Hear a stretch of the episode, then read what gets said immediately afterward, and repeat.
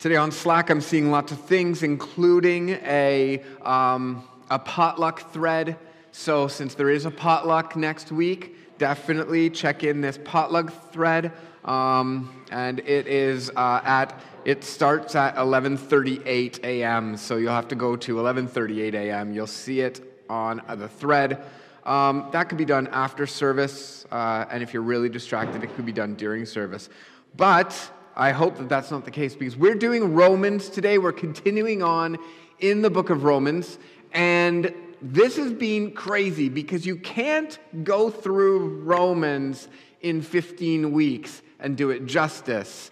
Um, it doesn't work because Romans is Paul's many years of ministry that he was like, I'm going to get as concise as I can I'm going to I'm going to put it all into one letter and say, This is what I need to say. This is what I've been saying in Galatians. I've been hinting at this in, in, um, in other letters that I've written other churches, but Romans is now where we are, we're seeing him put just everything together and be like, you need to think about this, and you need to think about this, and you need to think about this. So, us trying to do it in 15 weeks in between Christmas and. Um, in between Christmas and Easter is definitely a slog. So, morning Bible studies is vital. Vital. You're going to miss pieces because we're doing other parts of the chapters in our morning Bible studies. So, we're skipping through, we're taking small pieces of scripture on the Sunday morning during the sermon, but then we're doing other parts of scripture in the Bible study. So, you need to be doing both, otherwise, you're just missing it and that doesn't work well. Um, and someone wrote that you can't do it in 15 weeks because there's 16 chapters. There's one too many, so you just can't do it. You're right. So today I'm cheating. I'm going to do the end of Romans 4 and the beginning of Romans 5. There you go. The promise was given. The question is, did I believe it? I mean, I dared to believe this promise, but it seemed pretty surreal considering all that I'd been through in my life. Certainly, I thought it wasn't going to happen the way that it was laid out, the way it was promised, because the promise was too good to be true. I wanted to believe, but I just couldn't see it. One day, as I lay in bed, I finally saw it. I knew in my mind that it could happen. Not only could it happen, but I actually was able to see how it could happen. I saw it was, a, it was possible. In fact, it, it now wasn't just possible, it, it actually became likely. It was going to happen. I know that moment, nothing was going to stand in the way of it. My life completely reoriented around the reality that this promise was going to happen. My plans started changing as though that single thing was just a matter of time. That's my experience for quitting my job to plant a church. At the beginning, I had no idea. This was not like, this was not something that was really plausible. What do you mean, quit your job? When I come from a history where my father used to quit his job to go do ministry and drive us deep into poverty just so that he could get another job because his ministry options didn't work. What do you mean, quit my job? And go do a master's degree when I haven't actually successfully finished a single diploma or degree since high school, but I didn't even finish elementary school. I didn't get my bachelor's degree. What do you mean, quit my job and plant a church when I've never been a lead pastor before? I have no idea what that, what, this can't really happen until one night it happened. And I knew that it was going to happen. Absolute faith. How would you describe the certainty of your faith? There's your first Slack question for you today. Just let's, let's dive in on Slack. Let's be involved. How would you describe the certainty of, or uncertainty of your faith? What, what, do you, what do you see happening with your own faith? Because what I just described was, was a faith event. It was a moment where God put a promise in my life that I couldn't see, and, and a faith event happened. And it changed, it reoriented my entire direction. A faith event changed what I was doing. I was pastoring, I was comfortable, I was pretty darn good at being a youth pastor and an associate pastor. And, and, and I had to leave that job and the security of that job and the comfort of that job, reoriented my faith. While you're thinking about how you would describe the certainty of your faith and answering in slack, I'm going to read the scripture. Romans 4 20 to 5 2. No unbelief made him, Abraham, waver concerning the promise of God. But he grew strong in his faith and he gave glory to God, fully convinced that God was able to do what he had promised. That is why his faith was counted to him as righteousness. But the words, it was counted to him, were not written for his sake alone, but for ours also. It will be counted to us who believe in him who raised from the dead, who raised from the dead Jesus our Lord, who was delivered up for our trespasses and raised for our justification. Therefore, since we have been justified by faith, we have peace with God through our Lord Jesus Christ. Through him we have obtained access by faith in this grace which we stand, and we rejoice in the hope of the glory of God. God has a promise for us today, and it's larger than you've ever anticipated or even imagined. The life with Jesus, the promised land. I don't think we think about this enough. The promise that we have, the life with Jesus that is being promised to us, is yes, now, but it is also not yet. It's a place that is coming, a promised land, an ideal that, that we live together in unity. The Bible continually says again and again, and I will be their God, and they will be my people, and I will live with them. There is a unity. The, the Old Testament word for it, and I bring it up again and again and again, is shalom, the rest of God, where there is no more tension between God and man. There is a great promise that we have that no eye has truly seen. The world where all things are made right, where there's no scarcity, there is no more fear, there is no more selfish pride, no more evil, and no more sickness and thank God, no more death.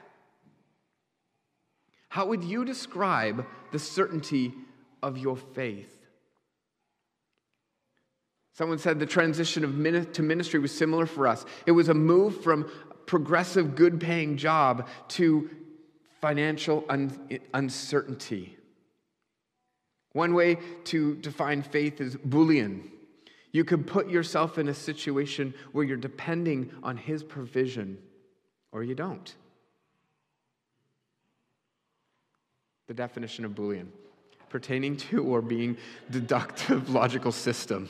Boolean algebra. Thank you for that. You can check that out in the thread. My, the certainty of my faith is found in my unseen relationship with God. It's marked by, someone else says, it's marked by my reliance and my trust and love with Jesus. I know that I know because in the end it is up to Him and not me. Finally, someone says, faith is to believe what we have good reason to think is true.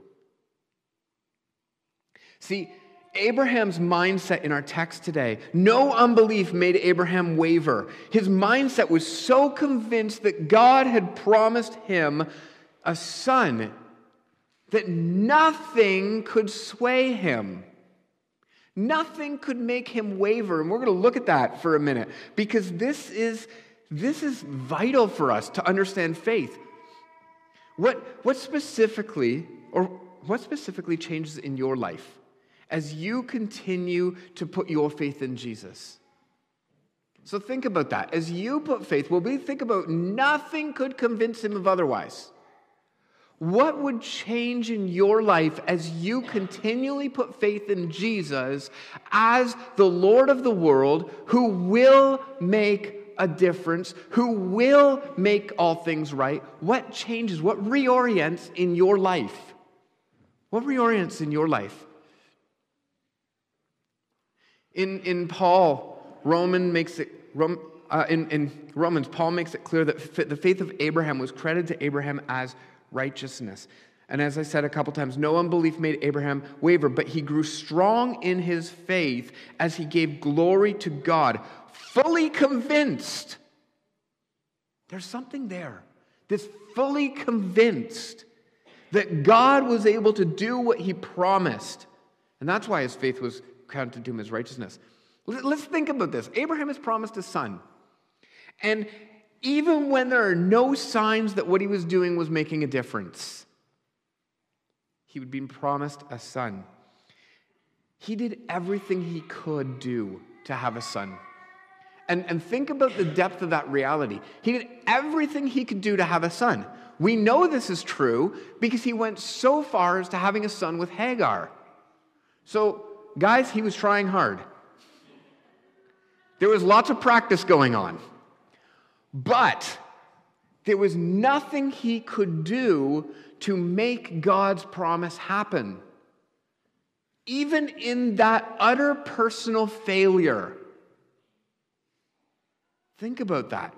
God, God's promised you something, and you think, I have to achieve it. I have to get to it. I have to grasp at it. I've got to make it happen. Even in Abraham's personal, complete failure to make it happen, he was fully convinced that God was able to do what he promised. He knew that it wasn't his body that wasn't working, there was nothing he could do and his faith didn't waver. And here's where we find Abraham fully convinced. So Abraham put the onus on God's action and made all of his actions adjust to God's action. Putting faith in Christ allows me to have peace with the things in the world I can't change and hope in what God is doing. Thank you for that. Last week we spoke about the lordship of Jesus. Jesus' authority changes our life. When we put faith that we believe with all certainty that Jesus is indeed Lord of this world, it changes the way you live. It changes your life. For Abraham, God's promise was totally out of Abraham's hands. And when he said, Fine, I'm still going to trust you. I'm still going to believe that you can do this. That's credited him as righteousness. Faith in Jesus, according to Paul, is not simple assent. It's not like, oh, yeah, yeah, I believe in Jesus. Faith in Jesus is about putting your entire trust in the promise of God and then reorienting your life around it. It's not about moralism. We talked about that last week. It's not about trying to impress God. It's about saying, God, you are God over every other God that I might put up. I will worship you first. Jesus is Lord. You are the Lord of this world. Therefore, you have the authority to command what you will. Jesus is Lord. Faith in Jesus is about putting your entire trust in the promise of God and then reorienting our life around it. I think as Christians, sometimes we, we give ourselves an easy out. We give ourselves an easy out with, oh yeah, I believe I got my I got my Jesus compartment here, and then I've got my laundry compartment here. They're separated out for us. So faith is a conviction that is lived out. So what specifically changes in your life as you continue to put faith in Jesus? The ability to rejoice. Someone wrote, I can rejoice in the Lord always, even when I am going through hard times, just like it's written in Philippians 4 4. Because he helped through a hundred calamities, the crises, we are confident he will help us through the current trauma and bring us bring it to good in the end. So, what, what changes in my life? What has to reorient? Because, people, God wants to reorient things in your life.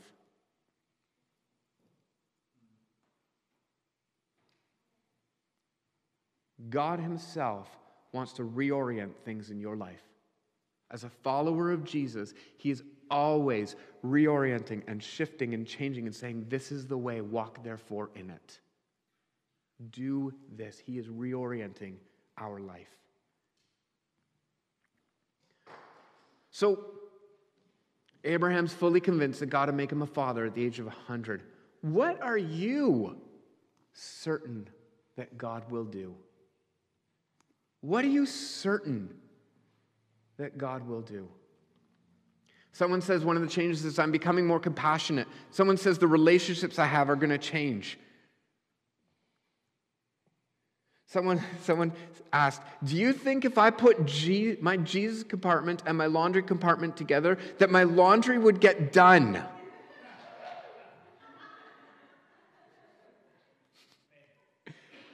Maybe, maybe you could put your, your laundry department and your prayer compartment together and actually get the laundry done. That would be awesome. this is a spousal thing.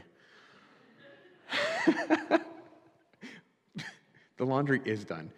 Um, my reliance on myself, I'm still working on it, or rather, God is working on it. But recently, many things have been out of our control, so I have to rely on Him. I'm becoming more joyful since Jesus took away the fear of the future. Do you think that my life is not being reoriented? Perhaps there is something wrong in my relationship with Christ? That's a really good question. Let me actually pause on that one for a second.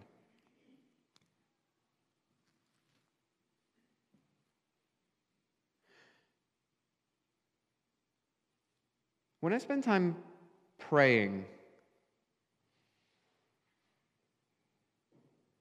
my prayer life is this oftentimes God, I know that in the macro, in the big ways, I'm serving you. But search my heart, God. Are there things in the micro little things that I'm not submitting to you. I have been in my prayer times, and God has said, No, you're good. Just continue on. And my orientation continues to be set. Yes, I am focused on Christ. But I have spent times where God has said, I'm going to just be super vulnerable and honest right now. Most recently, God has said, You work too intensely so that your rest time, Val knows that this is true this week and last week. You work too intensely so that your rest time becomes too unproductive. Slow down a little bit here and raise up a little bit here so there's not just a drastic jump off the edge. And where that expressed in my life my rest time being too undisciplined was in my gravitation in rest time towards ridiculously gross junk food. And I was like, why am I going to this junk food? I've never been a junk food person. And as I reoriented, it was like you just worked your butt off and your body's looking for an escape, a way out. Oh, interesting. Slow it down a little bit. Allow different things to happen. And now I'm able to live inside of a better bandwidth instead of hard work, nothing. Hard work, nothing. Right? And I was like, what an interesting reorientation. That was bonus, but what a great question from Slack. Not going to get distracted with the fact that someone just said maybe my laundry compartment and my husband are compartment to, can be put together. So, what are you certain of? Let's look at working out our faith. But the words, it was counted to him, were not written for his sake alone, but also for ours. It will be counted to us who believe in him who raised, who raised from the dead Jesus our Lord who was delivered up for our trespasses and raised for our justification. Therefore, since we have been justified by faith, we have peace with God through our Lord Jesus Christ. Through him we have obtained we have also obtained access by faith into this grace which we stand, which we rejoice in the hope of the glory. Someone says, I'm certain that Jesus will make my life live forever. I'm certain. Now I'm getting older in my faith and spend more time in God's word. I'm growing, soup, I'm growing stronger in my faith. Someone says, Is this why pregnant women indulge in junk food so much? I'm not touching that. now, we're going to bring clarity from this text to a promise of salvation. A little bit of soteriology here. This is how it works. We respond to God's invitation and his promise. We put life reorienting faith in the reality of the fact that Jesus is Lord of this whole world. And God, when we do that, God counts that to us as righteousness. We put our faith in Jesus as Lord, and God counts that as righteousness. Literally translated, we are put into right standing with God. God has removed the complaint against us. It's carte blanche acceptance of us into God's kingdom. It's total forgiveness of our participation with what? With the gods of this age. When I say Jesus is Lord, I am actually stepping into a new governing authority. I am now not governed by the gods of this age anymore. I am now governed by the lordship of Jesus. And when I change that acknowledgement of governance, everything I did over here while I was being governed by the ways of the world is forgiven me. And now all my orientation is around the lordship of Jesus. There's full forgiveness, but it's based on the acceptance of the clause Jesus is Lord. And the word Lord has authority. So, why am I forgiven? It, it, did believing make me a better person than those who do not believe? Nope. Nope. Righteousness is granted because we put faith in the authority of Jesus over and against our own authority. We live and submit our life to Jesus as the Lord. And the logical conclusion, that's the logical conclusion of I am fully convinced that Jesus is Lord. I am fully convinced, like Abraham was fully convinced that he was going to have a son because of the work of God. I am fully convinced that Jesus is actually Lord of this world. And we know it because of his death and resurrection. We know that he's been given authority over death because of his resurrection. And so now I say, I am fully convinced that he is Lord. Then Jesus grants us right standing with him not because of what we accomplished, but because we put our full life reorienting faith in Him for who He is, and now we honor His authority. That's what's going on here. It's an honoring of the authority of Jesus in our life.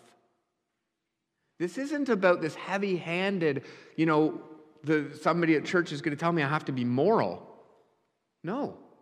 This is about Who's going to bring order to this chaos in this world?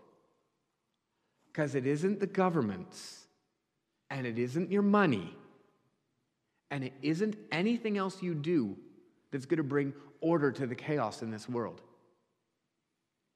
It's going to be Jesus as Lord. So maybe because Christianity was preached as a way to get to heaven, or maybe because the hardness of our own hearts, but Christianity has a problem today deep inside of its ranks. There's a ton of, of Christians today who will not stand down from their own authority. They pay lip service to a pretend or an absentee Lord. They do what they want and they hope that He won't notice. An intellectual belief, but not an actual faith that Jesus actually Lord. And guess what? The Bible is clear that even the demons have an intellectual belief that Jesus is Lord, but they will not submit to his authority. Sometimes we as Christians still want to call the shots, make the big choices, hold on to the small choices, rely on our own intuition and information. We want to believe that Jesus will save them from future torment, but they absolutely do not want to save Jesus in the good that he's calling to do now. And Jesus won't force you, He will never force you.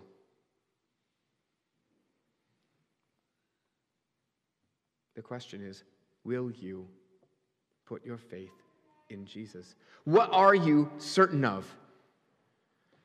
Resilient faith bridges the gap between now and not yet. Absolutely. It will be counted to us as righteousness when we put our life reorienting trust in Jesus, who has authority as the one who we serve. Abraham's literal life direction changed. He lived in a, in a place called Haran to the north of the promised land. And his life direction changed when he was called to move south into the promised land.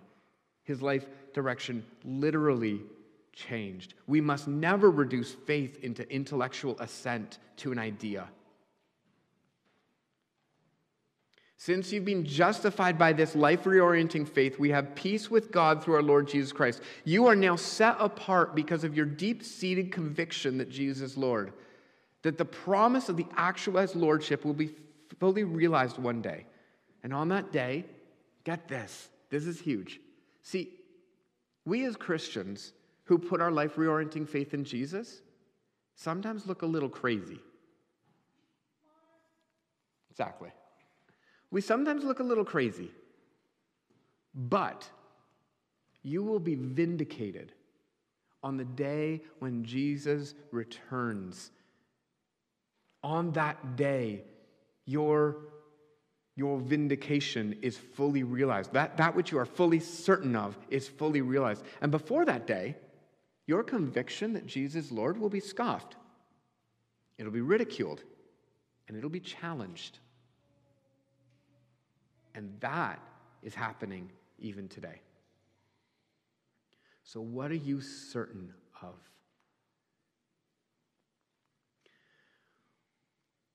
Are you fully convinced of Jesus being your Lord? We anticipate, we live in anticipation of Jesus' return.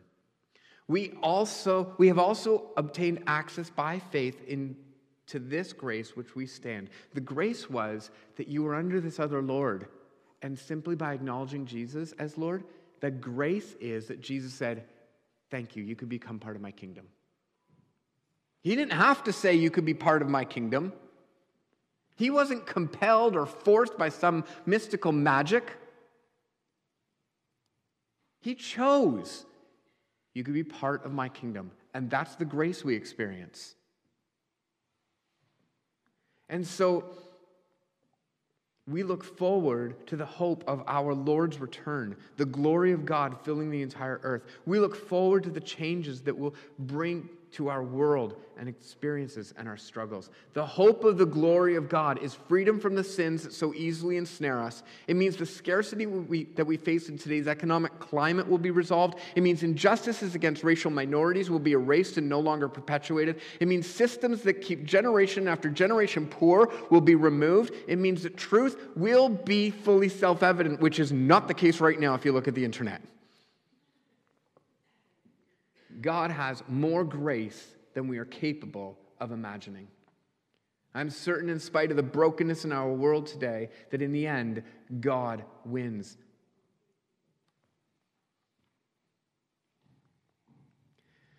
My faith is not simply what I believe in my brain, but it is the foundation of the action that I live in my life. For the Christian is the deep seated conviction of the victory of God. Are you convinced, even though it seems unlikely, that Jesus will return victorious? Are you convinced that Jesus is Lord of this world and re- will restore it to its proper state? Are you convinced that God accepts you and shows it through Jesus' death and resurrection? This conviction is the faith that transforms our life, motivates our action. We will be consumed with the idea that God is going to fix what's wrong with this world. We will marvel at God's gracious action. We will embrace Jesus, the soon coming King, and we will encourage each other to imagine how we might live in eternity, trying it out right now. And that is the call that we're called to. Congregation, would you stand as we pray?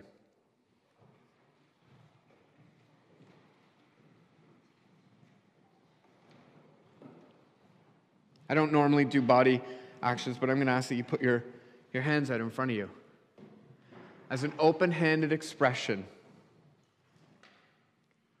of your willingness to accept a Lord that is not you. Jesus, even as a mature Christian, I once again say, Jesus, be Lord of my life in every area.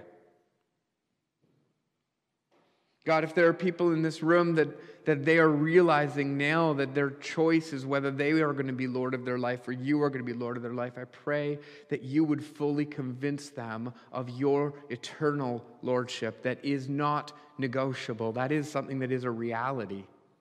And Jesus, I pray that they would choose to fall under it. Holy Spirit, I pray that we would choose as a congregation to be under your Lordship not under control of an organization, not under control of, of you know, peer influence or all this other stuff, but genuinely fully convinced of your lordship. Holy Spirit, come alive in us. Reorient our lives in any way you see fit to be about your kingdom and your work and your grace. In Jesus' name, amen. May God bless you this week. We look forward to talking to you in the week on Slack, in person. If you want to have a conversation, you can simply contact anybody and get involved. God bless.